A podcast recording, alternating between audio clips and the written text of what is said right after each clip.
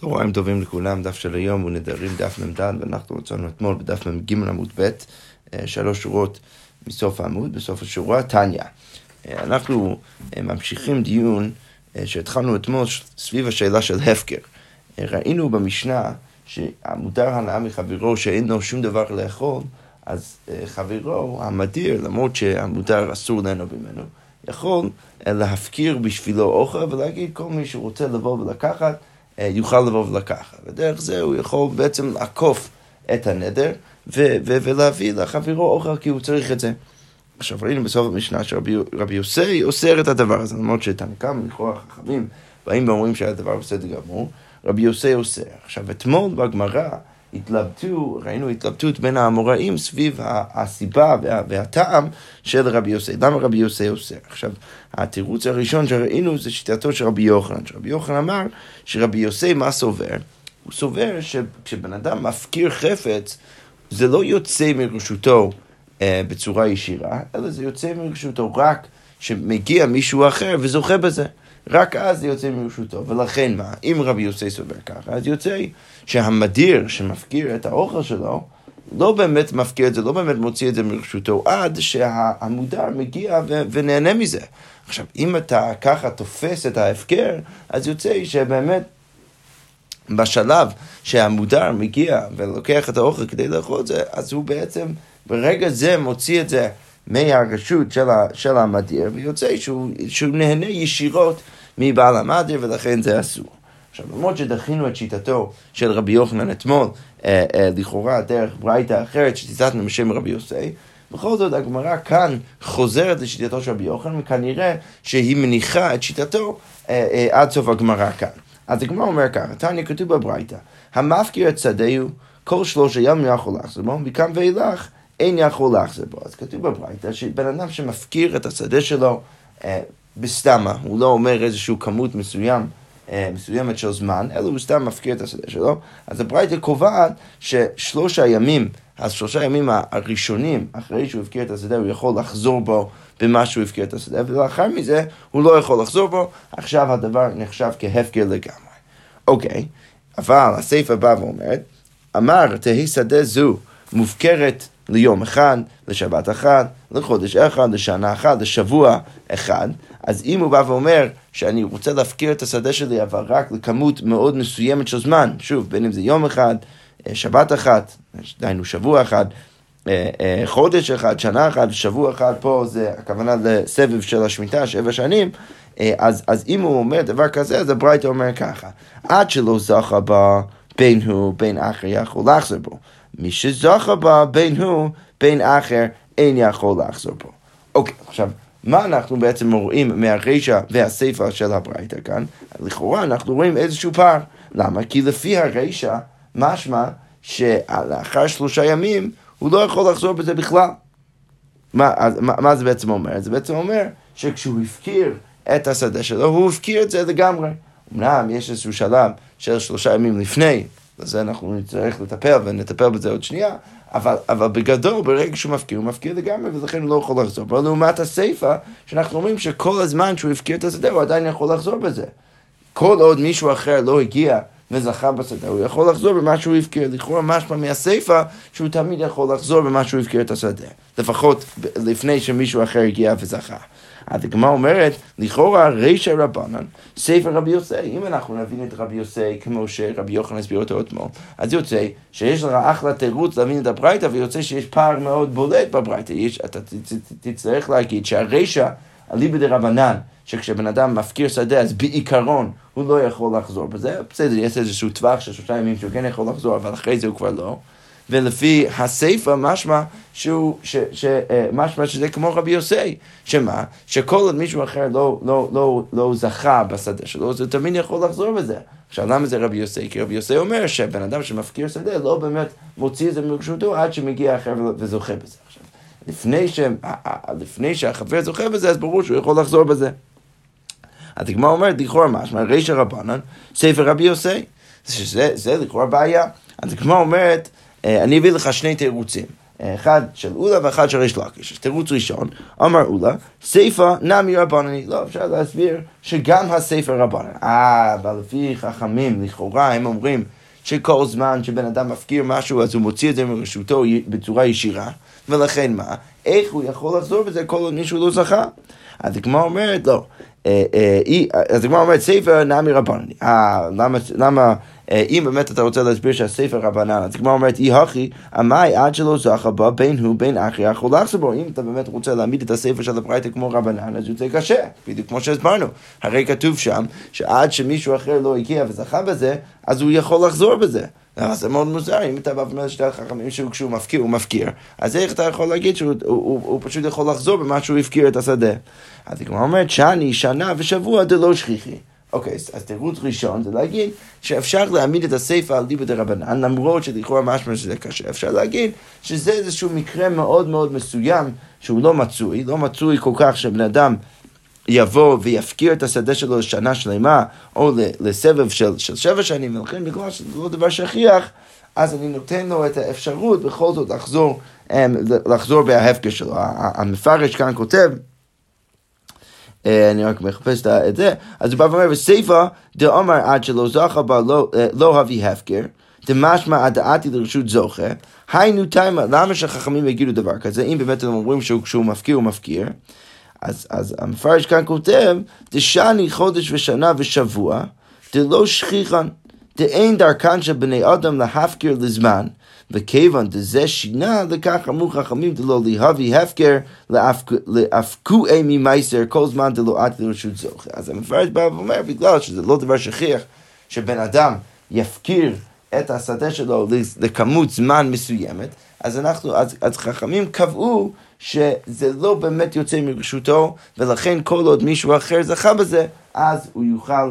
אה, אה, הוא יוכל לחזור בה, בהפקר שלו ולהחזיר את השדה אליו. יפה. אוקיי, אז כל זה תירוץ ראשון, ששוב אנחנו מנסים בעצם להעמיד את הסיפא, בעצם את כל ברייתא, אבל במיוחד החילוש הוא שאנחנו מעמידים אפילו את הסיפא ליבא דרבנן.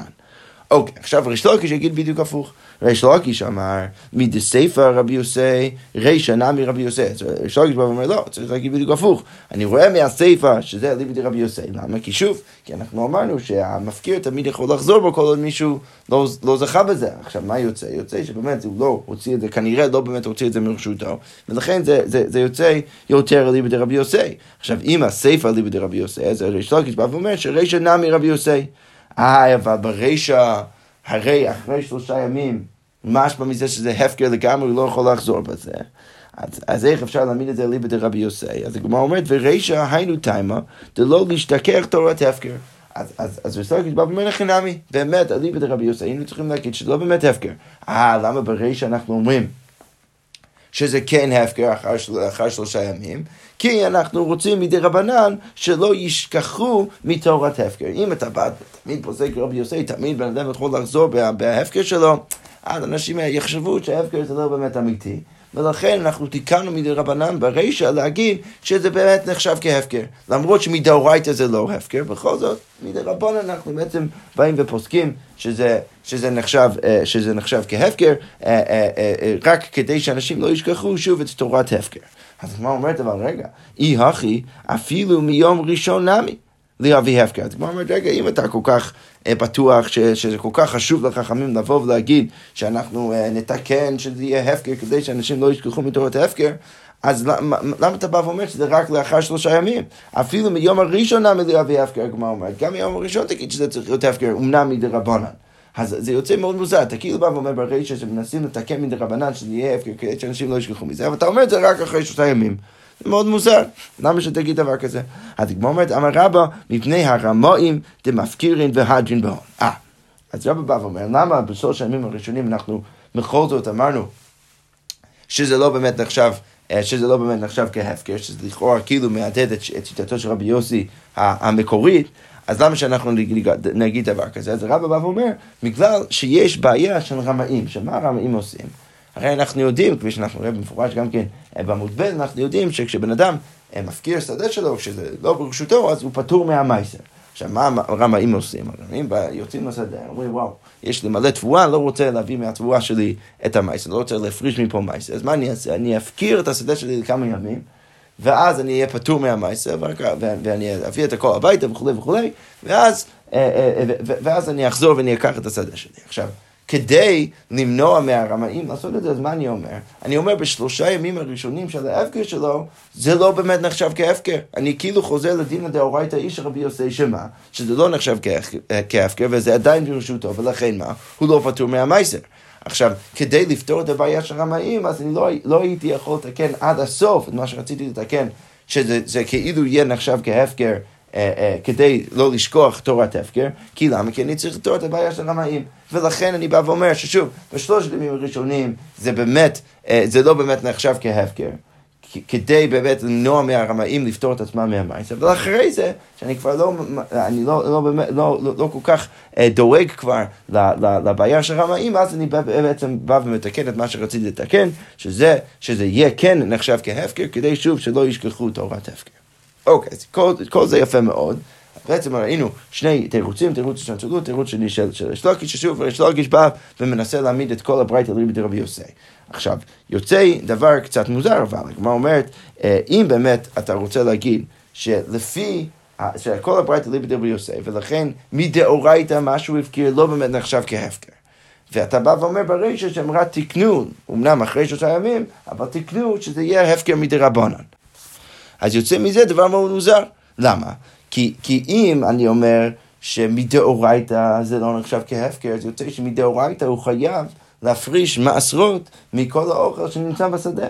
אלא שמה, לפי התקנה שלנו, הוא חושב שזה, שזה כן נחשב כהפקר, הוא חושב ש, שזה באמת, הוא באמת הפקיר את זה, ולכן הוא יחשוב שהרמה של החיוב שלו במייסר הוא אולי הרבה פחות. שוב, בואו נגיד שאנחנו לא מדברים כאן על רמה, מדברים, מדובר כאן על בן אדם שרוצה כן, אה, להפריש תרומות המעשרות מהשדה שלו, אז מה הוא יחשוב? הוא יחשוב שהשדה שלו הוא באמת הפקיר, ולכן אולי הוא לא יחשוב שהוא פטור לגמרי, אבל הוא יחשוב שהוא, שהוא, שהוא לפחות פטור מדאורייתא, ורק מדרבנן הוא יצטרך אה, להפריש תרומות המעשרות, ולכן מה הבעיה, איזה בעיה יהיה? אז הגמרא אומרת, אנחנו אומרים לנו ב', ודילמה עתי לאסור מן החיוב על הפטור, ומן הפטור על החיוב. שמה הכוונה? הגמרא אומרת, אם הוא באמת יחשוב שהתבואה הזאת חייבת במעשרות רק מדרבנן, אז הוא יבוא וייקח חלקים אחרים של השדה שלו, שהם חייבים רק מדרבנן. בפירוש רש"י כאן מביא את המקרה של הציץ, הציץ שאינו נקוב.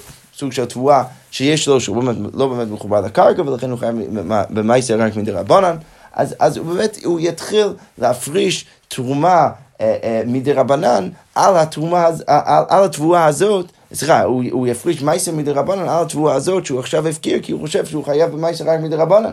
עכשיו אנחנו יודעים, יש לנו כלל גדול בהלכות תרומות ומעשרות, שמה? שבן אדם יכול להפריש תרומות ומעשרות רק מדבר שהוא חייב מדאורייתא, על משהו אחר שהוא חייב מדאורייתא, או מדבר שהוא חייב מדרבנן, על דבר אחר שהוא חייב מדרבנן, ולכן הוא יחשוב שכך הוא צריך לעשות. אבל מה הבעיה? מדאורייתא זה באמת, הוא באמת חייב במייסרות. אז יוצא שבעצם הוא, הוא, הוא, הוא, הוא, יפרי, הוא יתחיל להפריש תמות המעשרות בצורה לא מסודרת, אה, כי בראש שלו הוא חושב שזה חייב, זה, זה חייב רק מדרבנן ולא מדאורייתא. זה בעצם יוצא בעיה מאוד גדולה. אז הגמרא אומרת, אה, את זה אני יכול לפתור ולהגיד, תאמרין עלי כי מעשרת עשר מיני ובי. אז הגמרא אומרת, מה אני אגיד לו? אני אגיד לו, כשאתה מפריש תרומות ומעשרות, תפריש את התרומות ומעשרות על מהתבואה הזאת, על התבואה הזאת, ואל תתחיל להתבלבל עם כל שאר התבואה שיש לך בשדה. תפריש רק ממה שיש לך בתבואה הזאת שאתה מפקיר, על התבואה הזאת, ואז הכל יהיה בסדר גמור. אז שוב, דרך זה אנחנו בעצם מצליחים לתרץ ולהגיד שהברייתא, אה, אה, לפחות לפי ריש לקיש, אה, כולה ליבא דרבי יוסף, וברי שאנחנו רק רצינו לתקן שזה, יהיה, שזה ייראה כהפקר, כדי לא לשכוח תורת הפקר. אז הגמרא אומרת, מי טבעי, בואו ננסה, ננסה להביא איזושהי קושה לשיטתו של ריש לקיש. כתוב במשנה, המפקיר את כרמו ולשחר עמוד ובצרו. מה קורה? בן אדם הפקיר את השדה שלו, ואז למחר הוא יוצא אה, הוא קם בבוקר, יוצא לשדה שלו ומתחיל לאסוף את הענבים שיש שם בשדה. אז מה אני אומר? אז, אז אני אומר ככה, חייב בפרט ובעוללות ובשכחה ופיה, בכל, ה, אה, אה, בכל המתנות לעניים הוא עדיין חייב, והם הוא צריך להשאיר את, ה, את השכחה, את הפיה, את הפרט ואת העוללות, אבל פטור מן המייסר. עכשיו, לכאורה משהו מזה, שאני בעצם תופס את זה שהוא הפקיר את השדה, למרות שהוא קם בבוקר ומתחיל לבצור את השדה שלו ולקח את זה ולאסוף את הענבים שם, להביא אותם הביתה, בכל זאת אני תופס את השדה כאילו הוא מופקר לגמרי, כי אני בא ואומר במפורש שהוא פטור מן המייסר. אז הגמרא אומרת, בשלמה לעולה אני יכול להגיד, אני יכול, אני יכול להבין אליבא דשיטת אה, רבנן קטן הילה, או דרבנן קטן הילה, אפשר להגיד שהברייתא, או המשנה שם שציטטנו עכשיו, היא אליבא דחכמים, ודאורייתא קטן הילה, ולכן אם חכמים אומרים שמדאורייתא כשבן אדם מפקיר שדה אז הוא מפקיר את זה לגמרי, אני יכול להבין למה הוא פטור מהמייסרות. אבל אלו לריש לקיש, שהוא רצה להעמיד את כל הברייתא שראינו בתחילת הדף, אה, כרבי יוסי, אז מה פטור מן המייסר? אז, אז למה שהוא יהיה פטור מן המייסר? הרי לפי רבי יוסי, השדה לא מופקר לגמרי. ולכן, ברגע שזה לא מופקר לגמרי וזה עדיין ברשותו, לא הגיוני שהוא יהיה פטור מהמייסר. אז כמו אומרת, אמר לך, מה ריש לקיש יגיד לך? כי אמרי אנא לרבי יוסי, הרבנני. אז, אז ריש לקיש יכול לתרץ לך בקלות, בא ואומר, זה שאני העמדתי את הברייתא שמה כולה, אליבא דרבי יוסי, זה לא אומר שאני פוסק כרבי יוסי, וזה גם לא אומר שאני תמיד מעמיד כל מקור כרבי יוסי.